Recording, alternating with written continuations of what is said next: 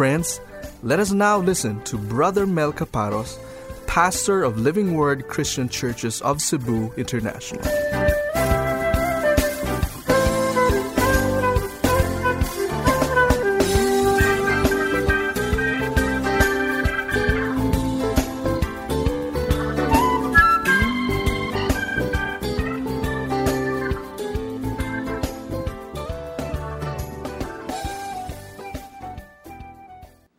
We're ready to go to God's Word right now. Shall we all rise from our seats and let's come before the Lord in a word of prayer, please? Let's pray. Our Heavenly Father, we thank you and bless you once again for this wonderful Sunday morning, O God. We expect great things from you, Lord, for you are the great and mighty deliverer. You are the omnipresent, omniscient, and omnipotent God. And we know, Father, that you desire to minister to the needs of your people. And right now, oh God, we pray that the Spirit of God will move in a very special way. I pray for myself, Lord. You know my limitations and weaknesses. And Lord, I pray for myself so that as I speak, Lord, I will become your mouthpiece. Go beyond the manuscript that has been prepared today and speak to the hearts of your people. Give me a prophetic voice and let your name be glorified. In Jesus' name we pray. Amen and amen. Let's be seated in the presence of the Lord. I've entitled this morning's sermon, God Alone Rules. Now, we will be tackling Esther chapter 8, verses 1 to 17. But as an introduction, I'd like to make mention of the fact that King Xerxes, as well as his prime minister Haman, had this illusion of control. In fact, Haman, the enemy of the Jews, felt that he could do anything, including inflicting harm upon his enemies. And so both these people felt that they were in control. Both these people felt that they had the power to arrange circumstances and events. However, there is one thing that we find in the book of Esther, and it is this that it is God alone who rules. It is God alone who is sovereign. It is God alone who has sovereign control over events, circumstances, and people. And that is why, if there are some people who think that they can manipulate their way, that they can control situations, that's actually just an illusion. The truth of the matter is that only God has control.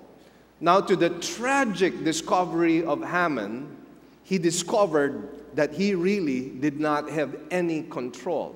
And eventually, he lost everything, including his very life. Now, chapter 8 is a series of ironies. We will see that as we go from verse to verse. And what we see here is God proving that He alone rules. Now, the narrative follows four sections, which I'd like to share to you on the screen right now. Actually, everything talks about God's sovereignty. So, in verses 1 to 2, we see God's sovereignty in Esther's prosperity and Mordecai's promotion. And then we also see God's sovereignty in verses 3 to 6, as seen in Esther's petition on behalf of the Jews. And then in verses 7 to 14, we see the sovereignty of God as seen in the king's action. And then finally, in verses 15 to 17, we see once again the sovereignty of God as seen in Mordecai and the Jews' exaltation. And obviously, what I'd like to be able to do once again this morning is to be able to present to you a high view of God. Because I believe it is only when we have a high view of God that you and I will begin to devote ourselves to the Lord. We will begin to have a deeper worship and a greater intimacy with God. And I think we need to be reminded over and over again that our God is sovereign, that He is in control. A lot of times we find ourselves in great worry and in great anxiety, and we are fearful of so many things. We look at the future and we see that there is so much uncertainty, and we get to be worried a lot about what might happen next. But then again, we are safe in the loving hands of God. And this is what you and I will see in this particular chapter. So let's begin with God's sovereignty in Esther's prosperity and Mordecai's promotion in verses 1 and 2, but we'll begin with verse 1. It says, On that day, King Ahasuerus gave the house of Haman, the enemy of the Jews, to Queen Esther. Now, this is the first irony here because if you recall the previous uh, sermons that we have had, remember that Haman had an evil plot against Mordecai. His plan was that Mordecai would be hanged on a gallows that is about eight stories high to make a public spectacle, to ridicule this man whom he considered as his arch enemy. And yet there was a twist, there was a turnabout in the events. And what we know is that instead of Mordecai being hanged on the gallows, it was Haman who was hanged on the gallows. Now, we are told here that something else happened. Again, reading verse 1, it says, On that day, King Ahasuerus gave the house of Haman, the enemy of the Jews, to Queen Esther. Now we find the acquisition of all of Haman's property, and it was now given to Esther. I don't think that Esther really imagined this coming to take place. I believe that, you know, she was well content with the fact that she was the queen, she was in the palace of King Xerxes, and for her that was enough. Yet God, in His goodness and graciousness and generosity, gives her even more. So she was given all the property of Haman. And think about this. Remember that Haman was filthy rich. Remember that he was willing to offer 10 million US dollars just to be able to annihilate all the Jews. He was willing to spend that much money. And what does that tell us? He was extremely wealthy. And all that wealth right now goes into the hands of Queen Esther. Again, something that was really, really surprising. Now, the fact that Haman's property was confiscated meant one thing that he was a criminal. The rule in the ancient Near East is that the properties of criminals would be sequestered by the king. This man wanted glory for himself. Haman wanted to be famous. He wanted to be popular. He wanted to be extremely wealthy. And yet, in the end, because he did not honor God and he did not honor God's covenant people, the result, of course, was his own humiliation. So, from, from prime minister, he was now considered a criminal. Ironically, Haman wanted to confiscate the properties of the Jews, as we find it in chapter 3, verse 13. But what he intended to do to the Jews had actually returned to his own head. And once again, this teaches us a principle the principle of sowing and reaping. Whatsoever a man sows, he shall also reap. If he sows good things, then he will reap good things. If he sows bad things, then he will also reap bad things. Now, as a review, go back to chapter 3 and verse 13 as we see the intent of Haman against the Jews. It says, Letters were sent by couriers to all the king's provinces to destroy, to kill, and to annihilate all the Jews both young and old, women and children, in one day, the 13th day of the 12th month, which is the month Adar, and to seize their possessions as plunder. So that was the goal, not only to annihilate all of the Jews, he wanted to get all the spoils, he wanted to get all the wealth and the treasure of the Jews. And yet, what happened here? Instead, all that he owned was now given to Queen Esther. I'm reminded of Proverbs chapter 13, verse 22, and this is so powerful. This is a general principle. It says, A good man leaves an inheritance to his children's children, and the wealth of the sinner is stored up for the righteous. Let me read it once again.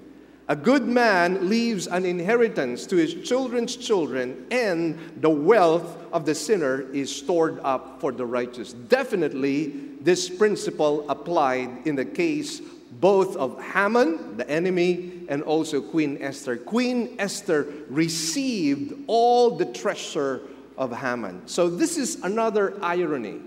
And you will see one irony after another as we go through the entire narrative. Now, continuing on in verse 1, it says, And Mordecai came before the king, for Esther had disclosed what he was to her.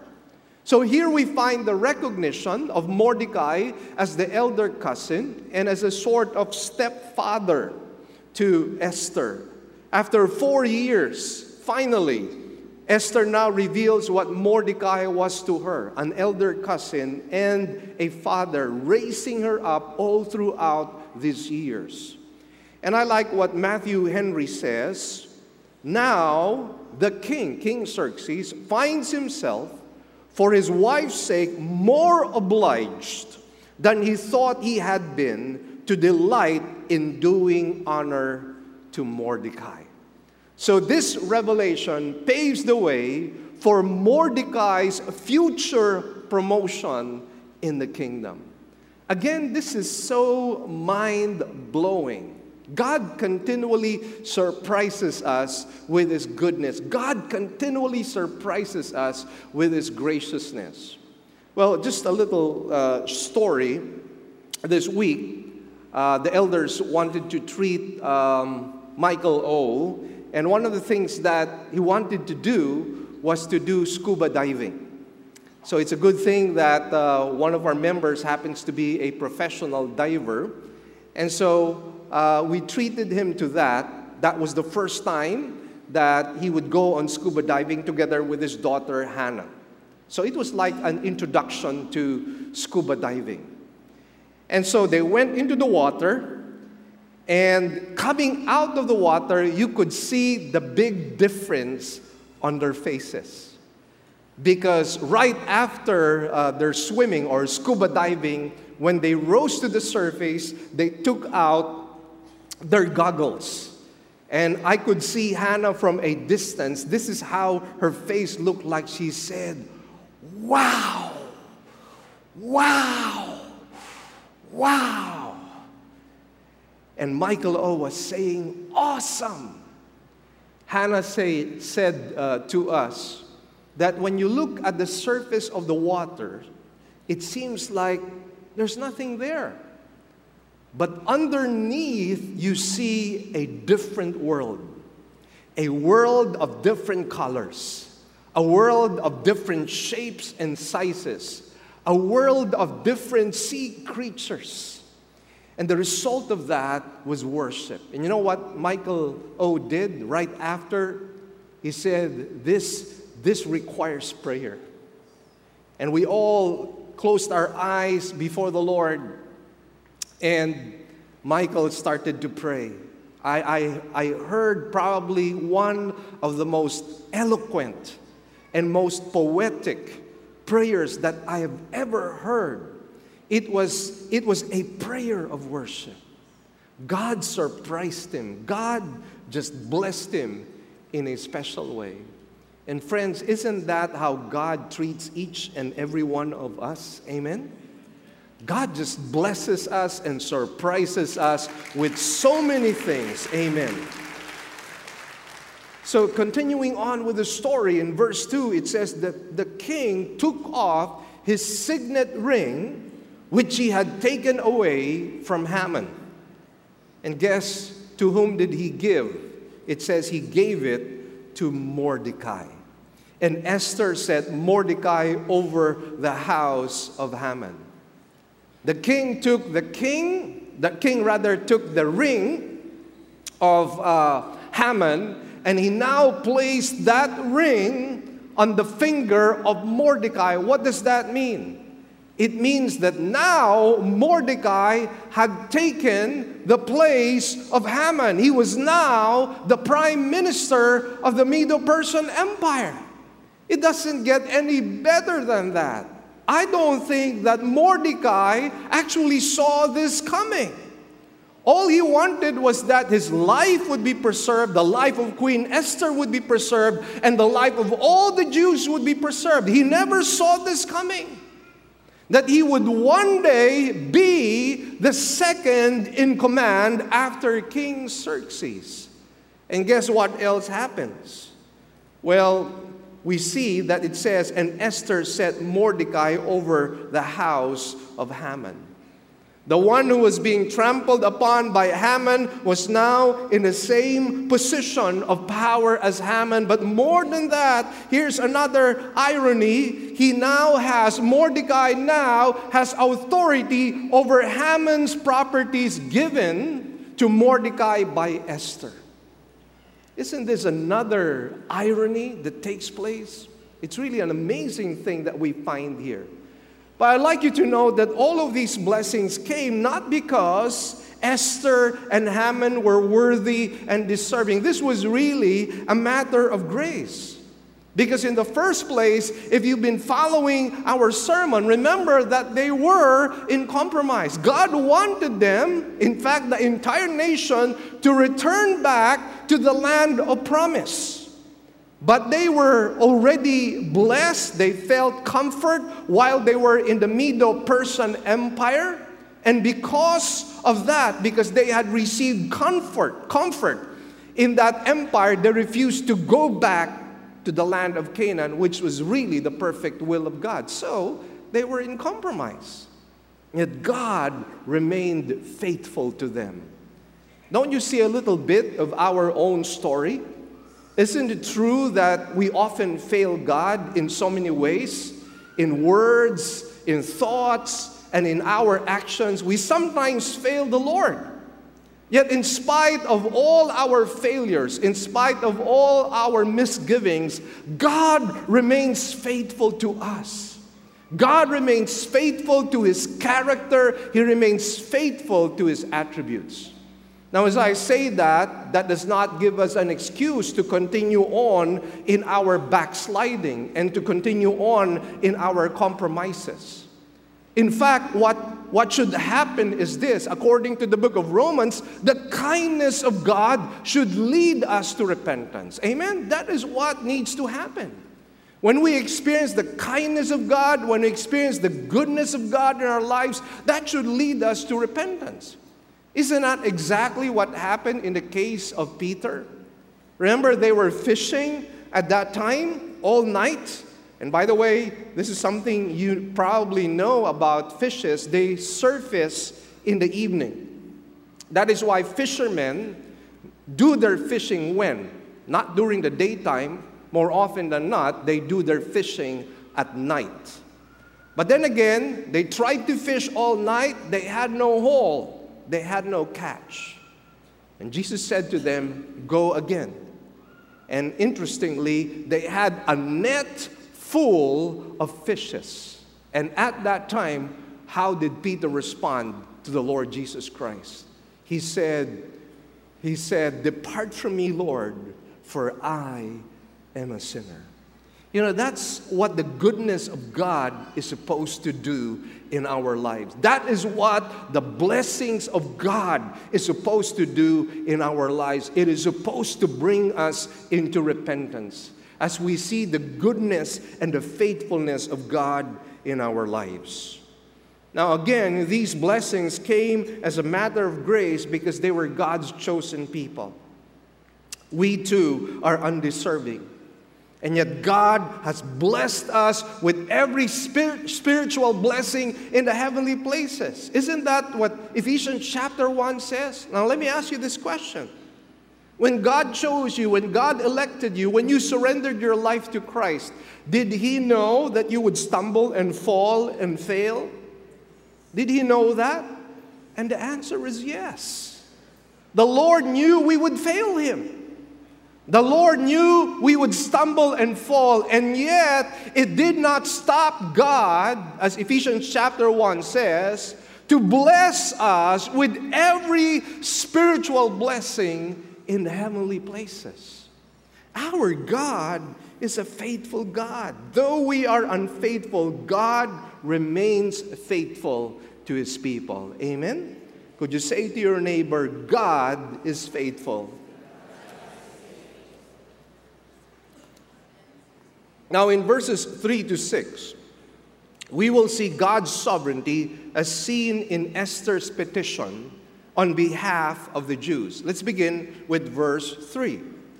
It says, Then Esther spoke again to the king, fell at his feet, wept, and implored him to avert the evil scheme of Haman the Agagite and his plot which he had devised against the Jews. Now, remember what we have been saying in the previous sermons that a decree that has the insignia of the king could not be revoked.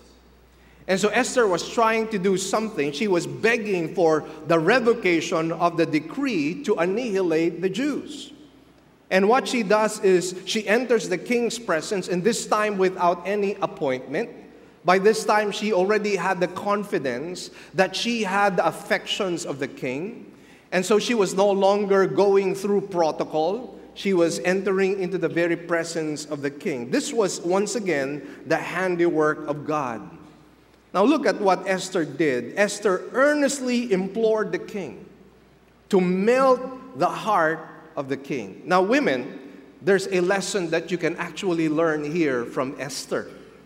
You can learn a, a thing or two from Esther. Sometimes nagging and arguing and shouting doesn't work. Amen? Are the women listening here? All right? You need to use the feminine and charming ways of Esther. You know, women have a particular strength. And sometimes you're not using that strength to good use. Isn't it true that the Bible says that the men are the head of the household? But somebody once said that the woman is the neck and she turns the head wherever she wishes. So use that strength, use that feminine strength, and we see exactly what what Esther was doing here, this is the way to win the husband's heart. Now, of course, I do not mean to say that you fall before your husband's feet and start weeping. I'm not suggesting that. But you see, there are other ways to be able to persuade and convince other people. So, guess what happens? Look at verse 4. The king extended the golden scepter to Esther. So Esther arose and stood before the king. So we find the king's acceptance of Esther. How can the king refuse his beautiful wife with her gentle ways? But here's the greater truth the king cannot possibly refuse the will of God. Amen? The king cannot refuse the will of God. For after all, this was the will of God to preserve his own people. I'd like to borrow something from the devotionals that Ed- Edmund Chan usually sends to me.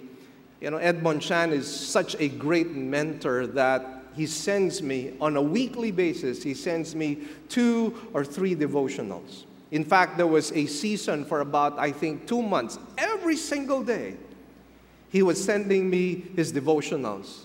And he was also requiring me to send my devotionals to him. So it was a little bit of extra work for me, but it was really encouraging and inspiring. I would read these devotionals, and one of the devotionals was about Psalm 93, verses 1 and 2, and I'd like to share that to you right now. Psalm 93, 1 and 2 says, The Lord reigns, he is robed in majesty. The Lord is robed. He has put on strength as his belt. Yes, the world is established, it shall never be moved. Your throne is established from of old. You are from everlasting. Now, Edmund Chan shares the fact that there are two observations, two key observations here. Number one, we find the ancient throne of God. God is not a rookie, God is not a newbie. God is not a newcomer on the scene. Why? Because verse 2 says, Your throne is established from of old.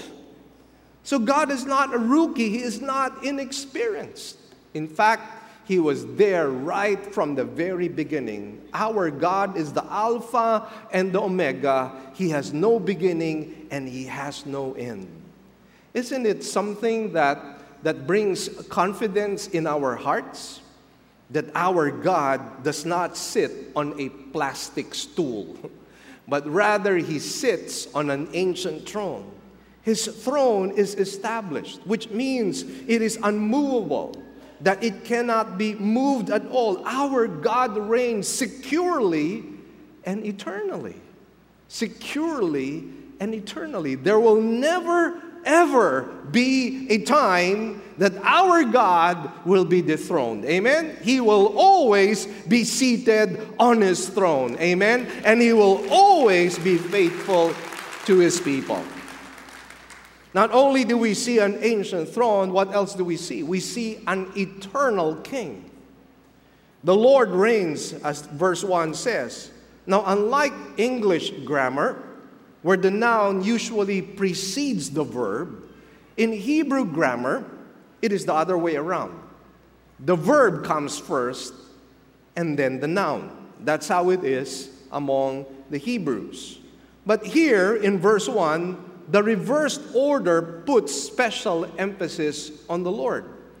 So the Hebraic emphasis is not the Lord reigns, the emphasis is not the reigning, but rather who it is that reigns. Now, who is it that reigns? It is the Lord, meaning the Lord alone and no one else reigns as the absolute sovereign monarch. Amen? God is alone. Amen? There is nobody beside him. He has no rivals. He alone is the sovereign monarch. Amen? So we are safe in the loving hands of our God. Why should we want to put our lives and our families in the hands of somebody else or something else?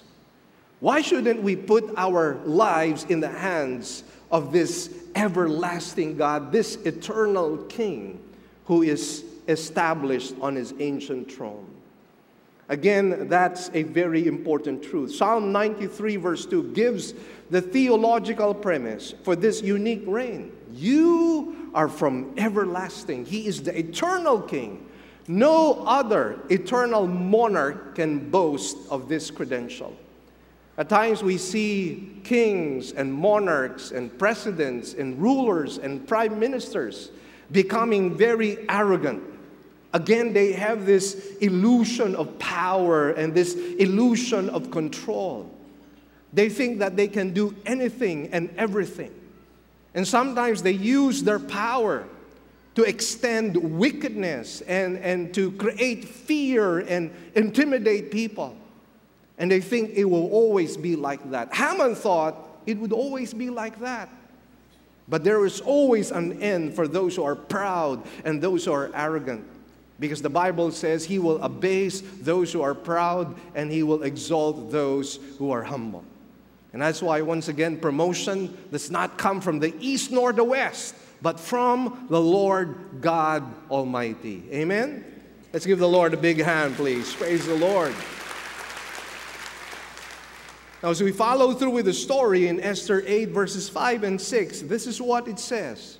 Then she said, If it pleases the king, and if I have found favor before him, and the matter seems proper to the king, and I am pleasing in his sight, let it be written to revoke the letters devised by Haman, the son of Hammedatha, the, Agag, the Agagite, sorry, which he wrote to destroy the Jews who are in all the king's provinces. For how can I endure to see the calamity which will befall my people? And how can I endure to see the destruction of my kindred? Now, here we find that Esther's plea and, and the appeal was very emotional. Knowing that she now had the ear and the heart of the king, she now ramps up her appeal. And how does she do it? Once again, women, learn something here. First of all, by not being presumptuous and also appealing in a submissive way. Gentle and quiet is how you win your husband's heart. Amen? I see somebody raising the hands of the husbands. All right. So, could you say this, uh, women? Gentle? That doesn't sound so gentle. say gentle and quiet wins the hearts of the husbands. Let me give you a verse of scripture. I think the men are clapping. 1 Peter chapter 3 verse 1 please. It goes in the same way, you wives, be submissive to your own husbands, so that even if any of them are disobedient to the word, they may be won without a word by the behavior of their wives, as they observe your chaste and respectful behavior. So learn from Esther. Now, also notice that she appealed to the heart of the king more than his mind. I mean, Esther could have reasoned out and she said, you know what? Uh, the Jews could be a very powerful labor force for you. In fact, we have some very intelligent and very skillful people, and you stand to benefit from all of that. But notice she doesn't do that but rather she appeals to the heart of the king. And why do you think she was doing that? Because she knows that if ever the king is going to be persuaded, then his heart has to be affected. And most definitely, she succeeded in doing this. Now, once again, let me point out the fact that it was still about the sovereignty of God. And we see that in verses 7 to 14 as we see God's sovereignty as seen in the king's action. Let's begin with verse 7, please. It says So King Ahasuerus said to Queen Esther and to Mordecai, the Jew, Behold, I have given the house of Haman to Esther, and him they have hanged on the gallows because he had stretched out his hands against the Jews. Now, what was the king doing here? He was recounting the past vengeance done on Haman. Now, why do you think he was doing this? I believe he was reminding Queen Esther that he was never deaf. His ears were never deaf to the cries of Esther. The point of the recounting of this deed serves as the basis that the king intends to act on Esther's behalf once again. So this was really very encouraging. And that's why I look at what happens in verse 8. It says, Now you write to the Jews as you see fit in the king's name and seal it with the king's signet ring. For a decree which is written in the name of the king and sealed with the king's signet ring may not be revoked. So, what happened here was a counter decree to supersede Haman's decree for Israel's future protection. Now, since the decree of Haman could no longer be repealed, as I mentioned to you, the king now gives Mordecai blanket authority. It says, You can do as you see fit. And so, what he does is he issues a counter decree that would enable the Jews to protect themselves. Now, only God could cause this, could cause this to happen. From the persecuted and the hunted, Mordecai now becomes the deliverer and the protector of the Jews. Mordecai obviously did not see this coming. God continually surprises us, doesn't He? Amen? God continually surprises us. It is truly a great blessing to be in the hands of God. We may be powerless, brothers and sisters, but God is our strength. Amen? We may be weak, but God is the power behind everything. Amen? So we rejoice in the goodness and in the power of our God. So here's what happens in verses 9 and following. Verse 9, first of all, it says, So the king's scribes were called at that time in the third month. Take note of the date. That is the month Sivan on the 23rd day, and it was written according to all that Mordecai commanded to the Jews the satraps, the governors, the princes of the provinces, which extended from India to Ethiopia, 127 provinces, to every province according to its script, and to every people according to their language, as well as to the Jews according to their script and their language. So, what do we see here? We see here the publishing and the proclaiming of the counter decree that Mordecai had made. Now, this is on behalf of all the Jews, and it is all inclusive, and it, it informs all the officials, all the government officials, and all the VIPs of the Medo Persian kingdom. So it did not escape the notice of anyone. Now, here's another irony. I find this to be an irony. As D.A. Carson states, he says, Haman's edict of the first month was overturned in the third month by Mordecai himself. So, in the first month, there was a decree for what? The annihilation of the Jews. In only about two months' time, it was now overturned by God through Mordecai. Amen? Isn't God amazing? Amen? Isn't God amazing? Hallelujah. The decree Mordecai wrote was sent out in the third month, Sivan, between June to July of 474 BC. Since this was a little over two months after Haman's decree, the Jews had about nine months to prepare themselves Nine months to be able to secure themselves before the conflict, which would happen on the 13th day of the 12th month. God gave them enough lead time, enough time to be able to prepare. God's timing is always perfect, brothers and sisters. At times we worry do I have enough time? Do I have do I have enough resources? Can, can, I, can I do something about this? There is an impending threat upon me, upon my business, upon my job, upon my family. Is there anything that I can do? Well, yes, because God is on our side. He is with us and He is for us. Amen? God is with us and He is for us. Now, to have such an extensive authority and influence is once again a gracious act of God on behalf of His own people. It's not about our own worthiness, it's not about our being deserving. It's all about the mercy and the goodness and the graciousness and the compassion of our God. Amen. Praise be to the Lord. So in verse 10, it says, He wrote in the name of King Ahasuerus and sealed it with the king's signet ring. And he sent letters by couriers on horses, riding on steeds sired by the royal stud. So he had the imprimatur of the king, and so there is a speedy circulation of the decree so that every Jew would know exactly what this decree was all about, and the enemies of the Jews would know what this decree was all about. So let's read on, verses 11 to 14, as we take a look at the substance of the decree.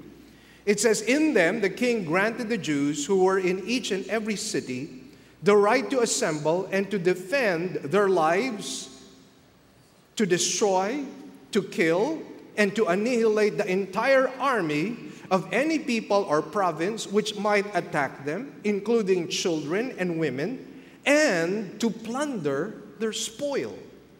On one day, in all the provinces of King Ahasuerus, the 13th day of the 12th month, that is the month Adar, a copy of the edict to be issued as law in each and every province was published to all the peoples, so that the Jews would be ready for this day to avenge themselves on their enemies. The couriers, hastened and impelled by the king's command, went out riding on royal steeds, and the decree was given out at the citadel in Susa. So you will notice the substance of the decree not only gives the Jews the right to protect themselves, to defend themselves, but even the right to kill and annihilate all their enemies. And more than that, they could actually acquire all the spoil, all the properties of their enemies. That could make them very, very wealthy overnight. Once again, this was the good hand of God, and this brought fear in the hearts of those who sought to harm the Jews. And it was really a strong deterrent from, for them to do harm among the Jews. Now, the good thing, however, when you go to chapter 9, is the Jews did not take full advantage of the decree. In fact, they did not take the spoils. And this was a good thing. I think they were really showing to the people in the Medo Persian Empire that they were honorable people. That all they really wanted was to survive and to defend themselves. They didn't really want the wealth and the riches of other people. So this was a good thing. Once again, what do we see here? The undeserved favor given by God to the Jews.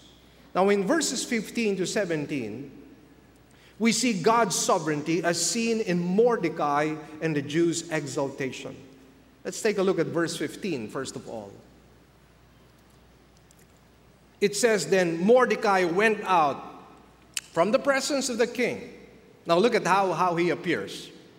He comes out from the presence of the king in royal robes of blue and white, with a large crown of gold and a garment of fine linen and purple, and the city of Susa shouted and rejoiced.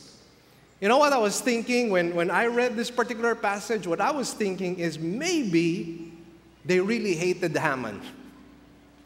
Because it was now official that Mordecai was taking the place of Haman. And, and obviously, because they were shouting, they were rejoicing, they were happy that Mordecai was now standing in the place of Haman. So Haman must have created a lot of enemies. That is why they were rejoicing. And what we find here is that Mordecai was now officially declared, installed as prime minister. Isn't that amazing? Again, another irony. He was invested with what was called as the kila'at of official honor. A dress of blue and white was held in great estimation among the Persians. So that Mordecai, whom the king delighted to honor, was in fact arrayed in the royal dress and insignia. The variety and the kind of, of insignia worn by a favorite at once makes known to the people the particular dignity to which he had been raised. Mordecai wore clothes which told of his royal position, royal garments, a large crown, a purple linen robe, blue and white were the, were the Persian royal colors. He was now held, he now held rather the position and status Haman had once held. It doesn't get any better than that. Now think about this. Do you think Mordecai saw this coming? Let me ask you also this question. Do you think Haman saw his destruction coming? He didn't see it at all. He thought he was going to be exalted again and again and again. And yet, here we find the reverse the one who was oppressed, the one who was being humiliated, the one who was being intimidated, the one who had experienced great injustice was now being elevated by the Lord, being exalted by the Lord. And this is our confidence, dear brothers and sisters, that in the goodness of God, He will see the welfare of His own people. Amen? That is why the Bible says we are not to be worried and we are not to be anxious. Do you know that worry and anxiety is actually a sin? The Bible says that we are to cast our cares upon Him, for he cares for us. Amen? The Bible says that we are not to worry, but to let our petitions and prayer requests be lifted up to the Lord, for he cares for us. Now, notice what happens on the part of the Jews in verse 16. For the Jews, there was a light and gladness and joy and honor. What contrast!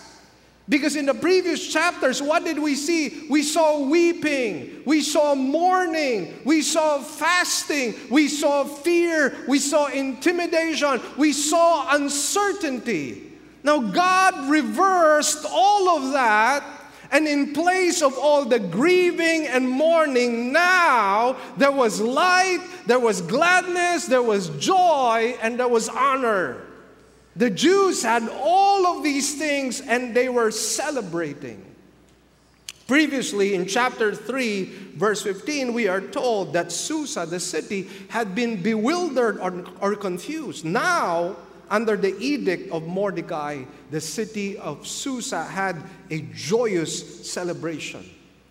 And obviously, the Jews were elated. The rise to power caused many Gentile nations actually to fear the Jews. Isn't that amazing? Initially, it was the Jews who were afraid, but now they were the ones who were afraid of the Jews. So here's what happens in each and every province, verse 17, and in each and every city, wherever the king's commandment and his decree arrived, there was gladness and joy for the Jews, a feast and a holiday. They observed a day to remember God's deliverance. You know, I'm really amazed by the fact that the timing of God for this message is so perfect. You know why? Because we're going to celebrate the memorial of the Lord's Supper.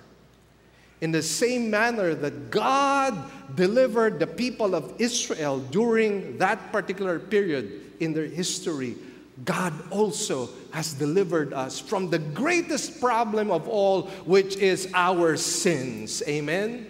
God has given us victory. God has given us deliverance. Our sins have been washed white as snow. I'm going to just share to you a story which I hope will encourage you.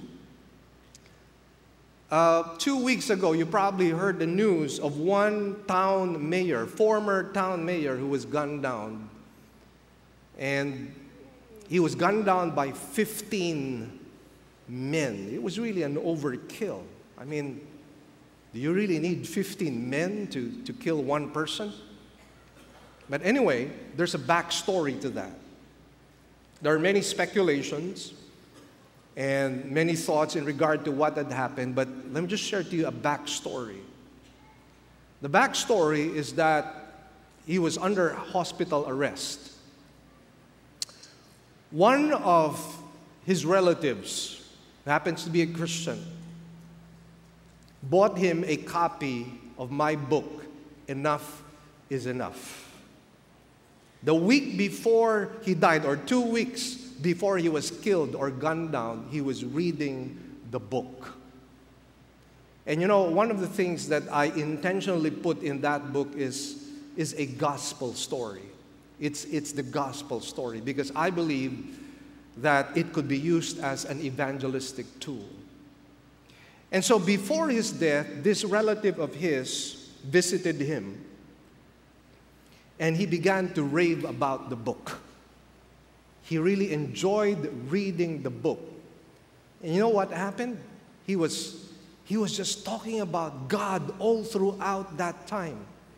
Something that never happened before. He was just talking about God. He was just talking about the goodness of God and all of that. And, and my thinking is, of course, we can never be completely sure. But could it be, and I'm praying that was really what happened, could it be that before he was gunned down, he accepted the Lord Jesus Christ as his personal Lord and Savior. Wouldn't that be a glorious story? Now, we will not never find out this side of heaven, but who knows? I will be surprised. Who knows? We might be surprised when we get to be in heaven. Amen? Amen. Isn't that a wonderful story if ever that is true? Amen. Isn't that wonderful? Isn't that the story of the thief on the cross? Remember, both thieves were insulting Christ. It was not just one thief that was insulting and mocking Christ. Both of them were mocking Christ. Both of them were insulting Christ. Both of them were saying, if you are really the Savior, the Messiah, save yourself and save us. But you know what? God, the Holy Spirit, touched the heart of this other thief, and he had a change of heart. And he said, Lord, remember me when you enter your kingdom. And guess what Jesus said? Today you shall be with me in paradise. Amen. What did he do? Nothing. But God is gracious. Hallelujah. And so, continuing on in verse 17, it says, And many among the peoples of the land became Jews. Can you, can you see that? Many among the peoples of the land became Jews, for the dread of the Jews had fallen on them. Many Gentiles became converted Jews. When our lives become testimonies of God's grace and power, many will come to Christ. Amen? When God sees, or when, when people see that God is blessing us, when, when people see that the favor of God is upon us, the presence of God is upon us, they will hunger and thirst for God as well because they will see that our God is a good God. Amen. They will see that our God is a faithful God. That's what people see. You know, when our lives become exactly that, it becomes a powerful tool for the conversion of others. Instead of annihilating the Jews, guess what happened here? The Jews grew in number. The complete opposite. God just continually surprises us. You know, let me just share to you one thing, and this is, I believe, not just a personal blessing on my part, but this is a blessing for for all of us, most especially here in Cebu. You know, in my conversation with Michael O, he said, I sincerely believe that my coming here to Cebu was by divine appointment. He said, I did, I did not really have any plans of coming to Cebu, but I was with my daughter. When I was in Manila, I was in 16 hour meetings and my, my daughter was sitting down in those 16 hour meetings, and it was going to be her birthday on that particular Sunday. And so he felt that if, if it were only up to him, he would go back to Philadelphia, where he is now based. But he said he wanted to be able to treat his daughter. That is why he Googled Cebu and he found that it is one of the best diving spots in the world. And that's why, you know, he took me on my offer for him to preach on a Sunday. But this is what he said. He visited um, Restore, which is really, I think, a halfway house for those who have been rescued from cyber pornography. And his, his heart was broken. He was so broken for for Cebu, for what is happening in our city. And he said, Eddie, his friend, who spoke to us in prayer and global missions, I know that Eddie is the voice. He's the voice. But I have the platform because he happens to be the CEO of Lausanne Movement. And he said, when he was talking to the people in Restore, I feel this is a historic moment because I will channel Lausanne to be able to address this situation here in Cebu. Because he said, if this does not get arrested by 2050, Cebu is going to be destroyed. And Thailand will follow, and Vietnam will follow. So he said, This is a historic moment. So he gathered the people from Restore. He asked my son TJ to join in the picture taking. He said, This is a historic moment, but I'm wearing shorts. But never mind, he said, we need to take a picture because we're going to do something about this. And this is what he told me pray about this. I'm thinking of making Cebu to be the host, one of the host countries in 2024 to host the Lausanne movement. Praise the Lord. Let me tell you what that means. I know some of you are not familiar with Lausanne, but it's a worldwide movement that was begun by Billy Graham and John Stott. And this is a worldwide movement, and what is going to happen is that we will be one of the sites. There will be 12 sites all over the world, 12 sites all over the world, and we will be one of those sites, God willing, the Lord willing. Guess how many people will be watching through live stream?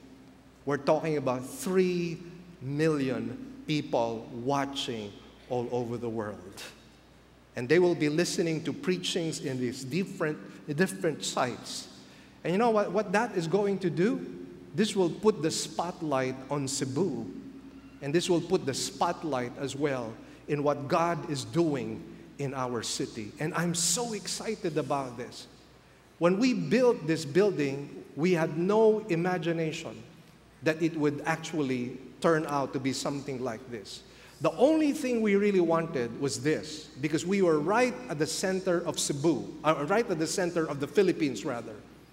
All we wanted was to be a blessing to the islands, because we wanted to be something like a training center, a, a place for conferences, a place for conventions, so that people all over the Philippines could gather and be blessed by these conference speakers. Who would have thought that God would put this place in the map and to be used for His greater glory. God is a God of surprises. Amen? He is a God of surprises. Now, the Jews had every reason to celebrate their rise to favor instead of living under the threat of death. Under Mordecai's leadership, people of other nations, anticipating that it would now be advantageous to be a Jew, converted to Judaism. Their rise to power caused many Gentiles to become Jewish proselytes. God's good hand was now becoming obvious to the people. It was no longer, you know, they were no longer, the people of the other nations were no longer thinking this is just coincidence. No, they were now beginning to learn that God was faithful to his promise to Abraham. And what was the promise of God to Abraham? Let me turn you to Genesis 12, 1 to 3, as we come almost to a close. Genesis 12, 1 to 3 reads Now the Lord said to Abraham, Go forth from your country and from your relatives and from your father's house to the land which I will show you. And I will make you a great nation, and I will bless you and make your name great. And so you shall be a blessing, and I will bless those who bless you. And the one who curses you, I will curse. And in you, all the families of the earth will be blessed. God is a covenant keeping God. Amen? And that's what we see here in this particular case. So let me close with Psalm 2 and listen up and listen really well intently because this is really, this summarizes really what we find here in the book of Esther. Psalm 2, verse 1 reads, Why are the nations in an uproar and the peoples devising a vain thing? The kings of the earth take their stand, and the rulers take counsel together against the Lord and against his anointed, saying, Let us tear their fetters apart and cast away their cords from us. But he who sits in the heavens laughs. The Lord scoffs at them. Then he will speak to them in his anger and terrify them in his fury, saying, But as for me, I have installed my king upon Zion, my holy mountain. God alone rules. Amen. God alone rules. Hallelujah. Give the Lord a big hand. God alone rules. There's no one else, no one else but God. Let's come before the Lord right now in prayer. Let's bow our heads and close our eyes right now. I'd like to talk to those who have not yet accepted Christ as Lord and Savior of their lives. We talked about the deliverance of the Jews, and what a wonderful, powerful deliverance it was. But you know what? That's not the greatest deliverance you can think about. Because God can deliver you from poverty, from family problems, from business problems. But, not, but that's not the greatest deliverance. The greatest deliverance is your deliverance from your own sins. Because you cannot save yourself. The standard of God is perfection. And it's pretty obvious none of us are perfect. Only Jesus provides the way for our salvation. And He did that by dying on the cross to pay for all of our sins. And that's what He does. And that's what He wants. He wants you to come to Him. He wants you to repent of all your sins. Now, you might say, but I can't change myself. Exactly, you can't change yourself. But when you repent and surrender your life to Christ, if you will allow Him, if you will allow Him entrance into every aspect of your life, you will be changed by the power of the Holy Spirit. And all you need to do is say, Lord, I surrender my life to you. I repent and I ask you, Lord, change me. If you come to Christ and make Him your personal Lord and Savior, you will have eternal life. Your name will be written in the book of life, never to be erased. That's grace. That's mercy. That's kindness. Would you refuse that? Now, if you want to accept Christ right now on your own, actually, where you are, you can pray right now. You can just cry out to God and say, Lord, have mercy on my soul, save me. But if you want me to guide you, I can do that. And so, just for me to find out if I should be guiding some people in prayer to surrender their lives to Christ, could you please slip up your right hand to the Lord all over this place? Those who want to accept Christ as Lord and Savior of their life. Yes, sister. Yes, brother. Amen. Amen for those hands. Yes, sister. Amen. Yes, sister. Amen. Anyone else? Yes, sister. Yes, brother. Yes, sister. Yes, brother. Amen. Yes, brother. I see that hand. Amen. Amen for those hands. You can put them down right now. I'd like you to please pray this prayer from your heart. Remember, God doesn't listen to your lips, He listens to your heart. So could you please pray this from the bottom of your heart? Lord Jesus Christ, I ask for forgiveness for all my sins. Cleanse me and wash me from all unrighteousness. Lord, I've failed you. I've sinned against you, but thank you, Lord, that you are a forgiving God. And Christ has made provision for me by dying on the cross to cleanse and wash me from all unrighteousness. So I repent, Lord, from all my sins. And I ask you to make me the kind of person that you want me to be. I receive the free gift of eternal life right now. And I thank you, Jesus, that I am now saved by grace and not by good works. Thank you, Jesus, that salvation doesn't depend on my performance, but it depends on you and on you alone. So thank you, Jesus, for saving me today. In Jesus' mighty name, I pray. Amen and amen. So if you prayed that prayer today or you prayed that sometime back, well, join us in celebrating the memorial of the Lord's Supper as we celebrate God's salvation upon our lives. So may we ask the worship team and our elders and our communion servers to please come and distribute the elements, please. Thank you, Lord Jesus. Lord, we were like the Jews under the threat of death. We had no hope. We were all hell bound sinners. And there was no way, Lord, we could get ourselves out of that rut. We were destined for damnation. But Lord, you could not simply stand from a distance.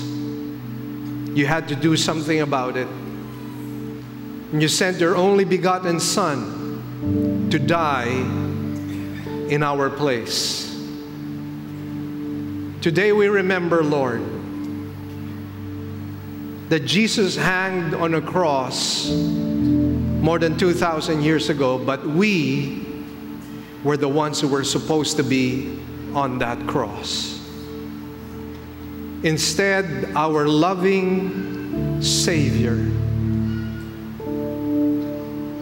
decided to become our substitute. And he bore the full wrath of God. And he died. And he suffered. But he rose again to life. That we who had no hope, we who were spiritually dead, would have the hope that one day we shall also be resurrected together with you. What blessing that is. What undeserved grace that is. And we just rejoice in all of your goodness and love. Thank you, dear Jesus Christ. And so, Lord, as we celebrate the Lord's table, warm our hearts with your love and your manifest presence. In Jesus' name, amen. Let's partake of the bread and the wine.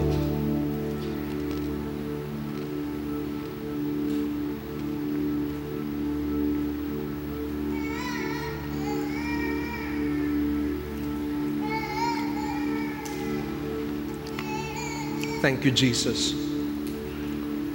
Thank you for today, O oh God. What a wonderful day it is, O oh God, to just talk about you, to just worship you, to just love you, and be loved by you, to experience and encounter your presence, your sweetness, to be encouraged by your word. What a beautiful day it is. We thank you, dear Lord, for everything and we also thank you for the opportunity to give our tithes, our grace gifts, and our offerings. Lord, once again, use them for the glory of your holy name. And would you be so kind, Lord, to bless us and prosper us? Not because we're greedy, but we just want to be channels of blessing, to exalt your name, and to extend your kingdom. Whatever has been achieved today, we give you back the glory, the praises, and the thanks. In Jesus' mighty name we pray. Amen and amen. Shall we rise from our seats, please?